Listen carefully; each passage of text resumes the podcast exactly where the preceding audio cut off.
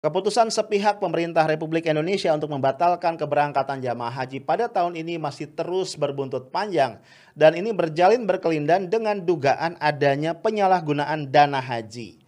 Sayangnya pemerintah tidak memberikan penjelasan yang clear apalagi melakukan audit investigasi untuk menjawab keraguan masyarakat tapi justru melempar tuduhan hoax sambil mengeluarkan kata-kata manis jaminan bahwa dana haji aman. Pertanyaannya siapa yang akan percaya? Halo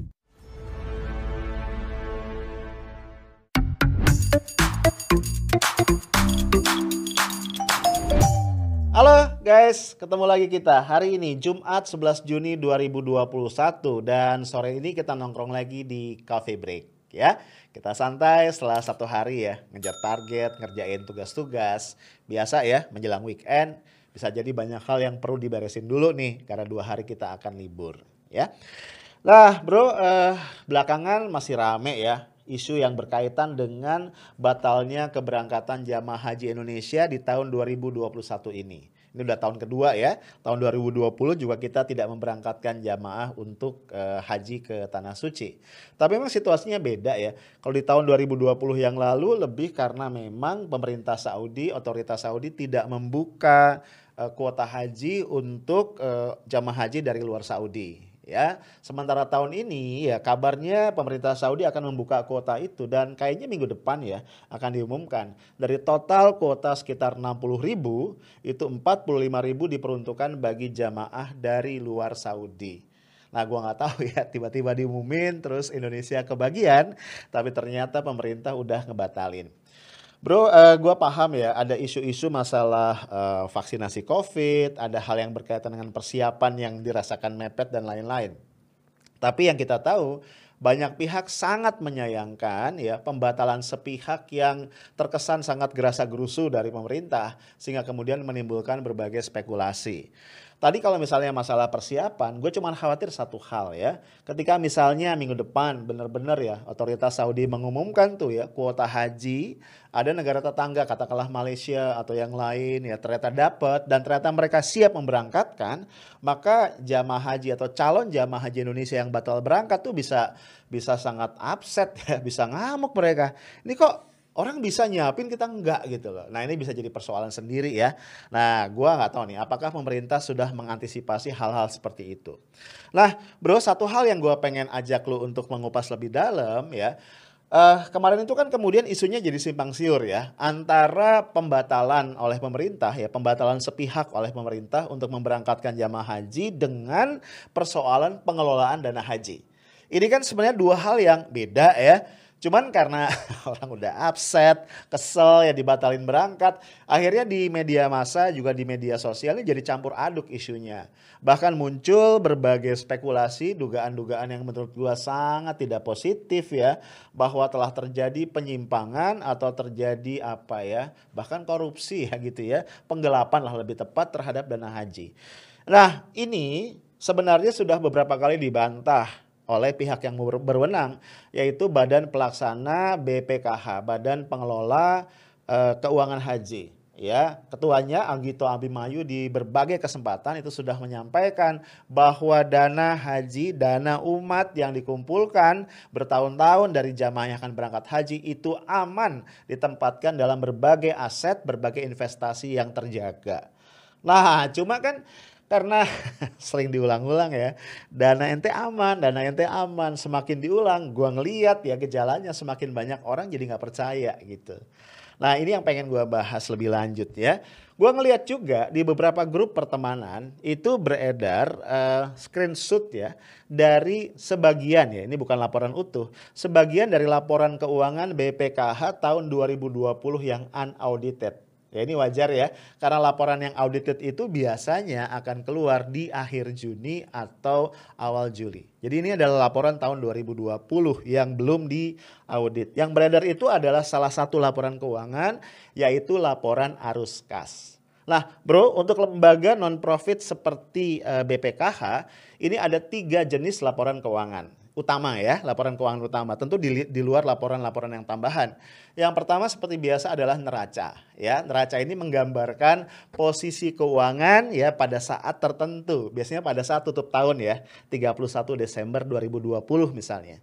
Kemudian juga ada laporan arus kas ya. Ini bicara mutasi. Mutasi eh, kas keluar kas masuk sehingga nanti ada saldo kas ya. Saldo kas terakhir berapa.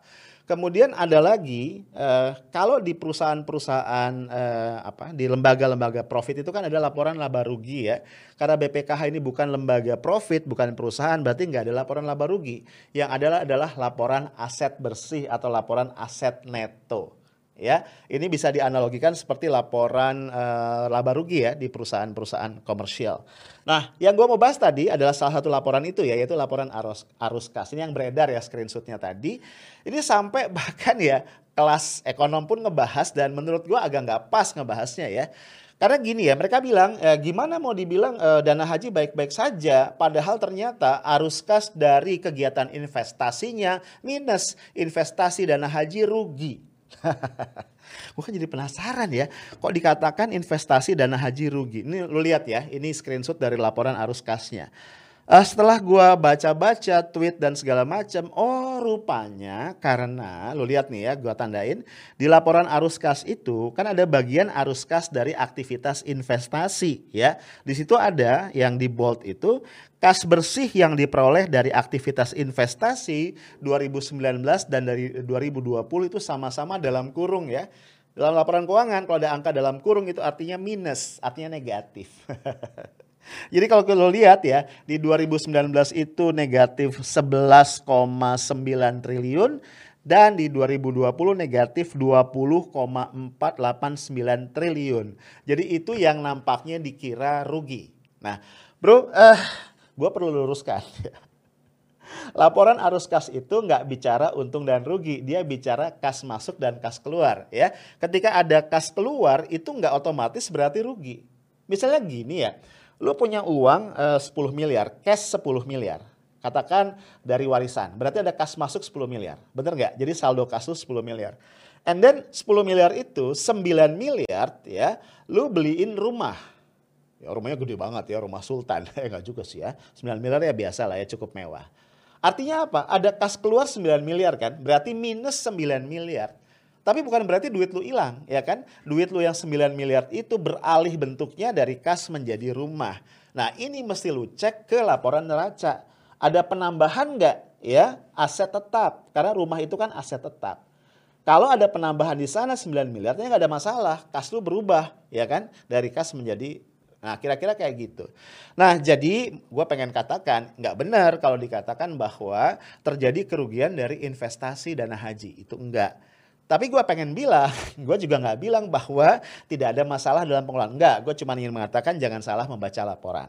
Ya, Nah bro, pertanyaannya adalah kemudian ketika eh, kas di dana haji itu berkurang itu dikemanakan macam-macam ya kalau lihat misalnya di arus kas dari operasional of course kalau kita ada pemberangkatan jamaah haji itu akan jadi biaya-biaya di situ tapi juga bisa kalau lu lihat di situ misalnya kalau kita pindah lagi ke investasi itu ada untuk penempatan dan ada untuk investasi. Penempatan itu apa sih? Arus uh, kas tadi dibelikan atau ditempatkan di aset-aset liquid ya. Misalnya ditaruh di bank ya atau di investasi jangka pendek. Nah, sementara kalau investasi itu adalah aset-aset jangka panjang. Nah, Artinya apa? Sekarang gue ingin ajak lu untuk ngeliat ke laporan yang lain, yaitu laporan neraca. Ya, Yuk kita lihat neracanya. Bro kalau gue lihat selintas neraca dari BPKH ini normal. ya, gue harus bilang normal. Kenapa? Karena memang asetnya itu meningkat ya dan cukup apa cukup uh, proporsional menurut gua dari 2019 akhir itu adalah 123 triliun kemudian meningkat menjadi 145 triliun ya. Nah, guys, sekarang gua pengen ngajak lu ngelihat laporan yang lain ya, yaitu laporan arus kas ya. Untuk tadi mengkonfirmasi, kan tadi ada negatif ya seolah-olah pada arus kas dari investasi. Pertanyaannya ke mana hilangnya tuh duit ya? Tanda kutip ya hilang ya. Kita lihat ya, uh, eh, gue langsung aja kalau kita lihat di aset ya, itu kita masuk ke aset tidak lancar lu jangan ketipu sama istilahnya ya aset tidak lancar tuh artinya aset jangka panjang ya. Jadi kalau kita lihat di situ ada investasi jangka panjang di akhir tahun 2019 60 triliun meningkat menjadi 90,7 triliun pada uh, akhir 2020 ya. Jadi menurut gua kayaknya nih ya yang dianggap tadi minus itu sebagian besar lari ke sini. Ada investasi 90,7 triliun. Tadi kan negatifnya 20 triliun ya. Ini kok uh, selisihnya 30 triliun. Uh, kayaknya ya sisanya itu karena kalau lo lihat ini penempatan pada bank ini berkurang sekitar 9 triliun ya. Dari 54,2 triliun di akhir 2019 menjadi 45,2 triliun di akhir 2020. Jadi tadi ya eh, kas yang berkurang 20 triliun, penempatan pada bank berkurang sekitar 9 sampai 10 triliun, totalnya sekitar 30 triliun, itu menjadi apa? Penambahan pada investasi jangka panjang. Kira-kira analisis sederhananya kayak begitu. Jadi sebenarnya kalau dilihat dari laporan keuangan, nothing wrong. Ya, kita nggak bisa mengatakan, weh ada masalah nih dalam keuangan dari BPKH. Jadi kalau gue lihat ya dengan pengetahuan yang gue punya uh, sebagai orang yang belajar finance, nothing wrong dengan laporan keuangannya. Tapi again gue mau disclaimer, ini tidak serta-merta berarti bahwa tidak ada masalah dalam pengelolaan keuangan BPKH. Ya, tapi persoalannya nggak bisa dibaca di sini ya, nggak bisa dibaca di laporan keuangan. Gini bro, itu ada 90 triliun ya. Eh, BPKH menanamkan di dalam eh, investasi jangka panjang. Nah, di sinilah potensi masalah sebenarnya. Pertanyaannya, diinvestasikan ke mana? Sebenarnya Sejak tahun 2009 di masa pemerintahan Presiden SBY sebelum ada BPKH, itu dana haji itu sudah lazim diinvestasikan di dalam sukuk. Dulu uh, sukuk itu surat berharga negara syariah ya.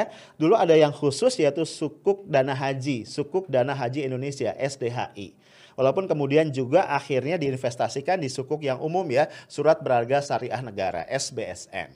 Nah, cuma waktu itu ya tidak banyak terjadi masalah gitu. Kenapa? Karena waktu itu tidak ada isu-isu yang berkaitan misalnya dengan uh, pembangunan uh, apa namanya infrastruktur yang jor-joran. Sehingga di masa SBY itu tidak ada isu mengenai defisit anggaran kita yang sangat lebar. Kemudian juga pemerintahan SBY tidak pernah gembar-gembor ya menggunakan dana haji untuk infrastruktur. Itu nggak pernah ya.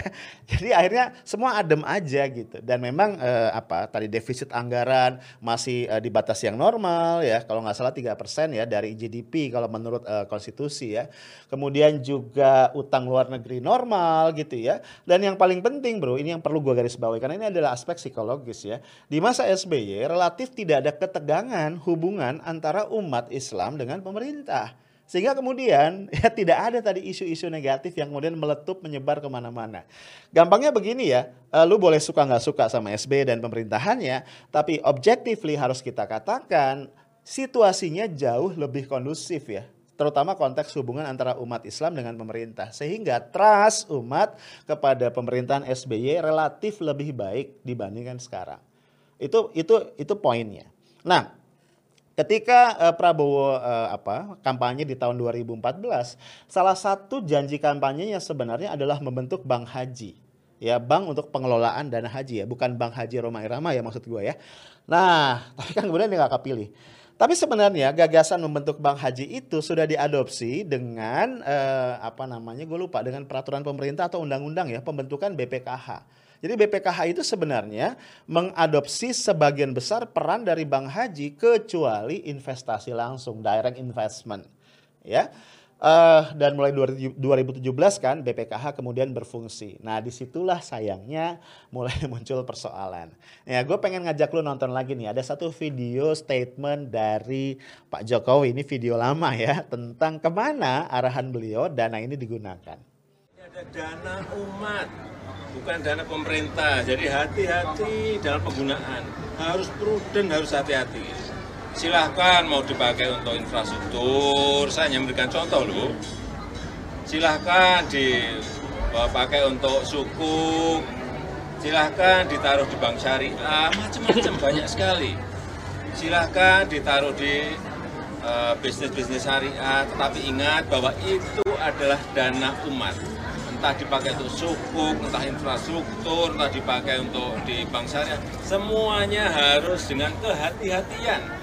Sekali lagi ini adalah dana umat, tetapi kalau ditaruh di tempat-tempat yang tadi saya sampaikan, memberikan keuntungan, baik untuk eh, umat muslim, untuk yang memiliki dana, Nah, guys, pada saat itu juga ya, itu beredar statement dari Kiai Haji Ma'ruf Amin yang ketika itu belum jadi wapres ya, masih jadi ketua MUI yang mengatakan selama ini juga sudah diinvestasikan dana itu di infrastruktur gitu ya, sekitar 30 triliun katanya. Itu kan nggak masalah asal aman. Nah, dia kayaknya refer ya ke sebelumnya ya, ke masa-masa sebelum Pak Jokowi di masa SBY. Yang gue bilang tadi emang nggak ada masalah sebenarnya boleh-boleh aja gitu. Cuma timbul persoalan, nah jadi kompleks ya. Satu, ya e, masyarakat mau tidak mau akhirnya menghubung-hubungkan dengan situasi keuangan kita yang saat ini sangat parah dan memprihatinkan. Pada satu sisi ya, defisit anggaran kita begitu parah dan ini secara umum dikaitkan dengan apa nafsu besar pemerintah untuk membangun infrastruktur di mana-mana. Dan kayaknya keinginan itu tidak terhenti walaupun dihantam pandemi. Ya, gue pernah sampaikan dari data kan, di tahun 2021 ini kalau kita cek APBN justru dana untuk membangun infrastruktur meningkat dua kali lipat dibanding tahun lalu. Sementara alokasi dana untuk kesehatan justru turun 50%. Jadi defisit anggaran kita tuh melebar bro, ya. Gak tahu sekarang mungkin udah sekitar 6% ya dari GDP. Padahal ketentuannya sebenarnya 3%. Nah, belum lagi misalnya kalau kita lihat ya eh, apa namanya eh, masyarakat juga nggak bisa nggak bisa dibohongi ya bahwa infrastruktur yang dibangun itu banyak tidak menggunakan atau tidak dilakukan perencanaan yang matang. Eh, jadi banyak yang mangkrak, banyak yang kemudian merugi dan seterusnya. Kan gini ya mekanismenya. Jadi bukan berarti dana haji itu dibenamkan di proyek infrastruktur. Enggak. Dana haji itu kan dibelikan sukuk tadi ya, sukuk negara SBSN. Nah begitu dia dibelikan sukuk, dananya masuk ke pemerintah, itu kan oleh pemerintah bisa digunakan untuk apa aja kan? Ya, untuk infrastruktur bisa, untuk bayar gaji PNS bisa, untuk bayar hutang bisa, ya kan? Intinya untuk menambal defisit APBN. Nah, ketika kemudian masyarakat menangkap indikasi atau gejala bahwa APBN kita bermasalah, tidak dikelola dengan prudent, ya wajar kemudian pada kesel dan pada ya pada mulai apa bicara gitu ya, pada mulai mengkritisi. Karena sebenarnya tadi masalahnya ada pada percaya nggak sih masyarakat bahwa APBN kita dikelola dengan uh, prudent. Apalagi kemudian kalau kita lihat ya, uh, bukan cuma defisitnya tinggi, tapi setiap tahun kayaknya kita mengalami kesulitan untuk uh, membayar hutang. Ya, lo bayangin aja uh, untuk cicilan bunganya aja, bunga loh ya, bukan cicilan pokok itu kita harus menyediakan 373 triliun dan itu dari hutang baru ya bro. Jadi akhirnya orang berpikirnya simple dan menurut gue logik ya. Ini kan tadi dana haji di apa diinvestasikan ke sukuk, sukuk masuk ke APBN.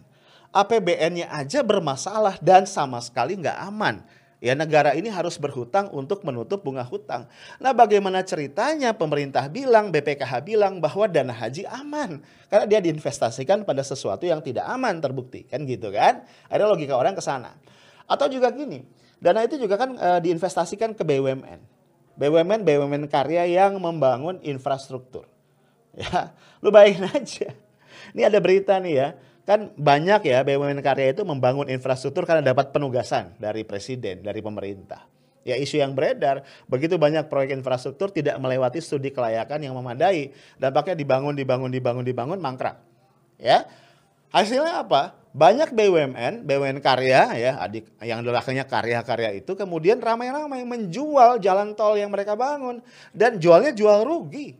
Ya, gue lupa ruas mana ya, itu uh, satu BUMN kita itu punya saham kalau nggak salah 30 persen, berarti nilainya sekitar 1,4 T. BUMN uh, ruas tol itu cuma dijual sekitar 800 miliar kepada investor kalau nggak salah dari Hong Kong atau dari mana gitu. Ya kayak gini banyak bro. Nah, ditambah lagi satu lagi bro, ya. Ini sekali lagi masalah psikologis yang mungkin gak ada kaitan langsung sama uh, dana haji dan pengelolaan haji, tapi bagaimanapun ini membuat distrust umat Islam terhadap pemerintah meningkat, yaitu apa? Represi yang dirasakan umat Islam di dalam masa pemerintahan Pak Jokowi. Umat Islam selalu di cornering dengan radikal-radikul, dengan macam-macam, seolah-olah tidak bineka tunggal ika, tidak NKRI, tidak Pancasila dan segala macam. Nah, semua itu akhirnya menimbulkan distrust yang menguat terhadap pemerintah. Tambah lagi jeder, Menak Yakut Khalil Kaumas ya yang selama ini terkesan ya tidak ramah terhadap umat muslim itu mengumumkan bahwa kita tidak memberangkatkan jamaah haji pada tahun ini.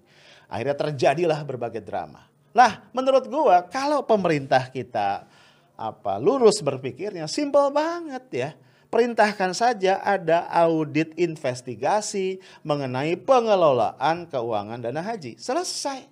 Audit investigasi, kalau ada penyimpangan diberesin, ditindak pihak yang menyimpang, umumkan secara transparan kepada publik. Polemik ini akan selesai. Tapi kalau terus dilakukan pembelaan-pembelaan yang mohon maaf ya nggak cerdas, dana haji aman, dana haji aman, semuanya hoax. Aduh. Akhirnya kan netizen iseng ya. Masuk ke ranah pribadi kan dibukain tuh ya bahwa ketua uh, kepala BP ketua apa kepala ya? Kepala BPKH Anggito Abimayu pernah berkasus gitu kan ya. Sampai sekarang kasusnya belum SP3 berarti statusnya sebagai tersangka masih menggantung. Ah dan segala macam gitu loh. Yang gue juga nggak tahu apakah berhubungan apa enggak. Nah sekali lagi ini hanya akan tuntas kalau pemerintah itu dengan kepala dingin ya melakukan audit investigasi atau kalau pemerintah tidak mau ambil inisiatif, harusnya DPR RI membentuk pansus dana haji, ya, menurunkan tim investigasi, audit investigasi sehingga ketahuan nih seberapa aman posisi dana haji kita dan diumumkan kepada publik. Tapi gue nggak tahu juga ya pemerintah kita kan kadang-kadang tuh nggak mau denger ya. EGP emangnya gue pikirin gitu. I don't know. Gue cuma bisa ngasih saran kalau memang masalah ini pengen di solve dengan bijaksana. Itu aja dari gua Stay Tough, Smart and Professional. Assalamualaikum warahmatullahi wabarakatuh.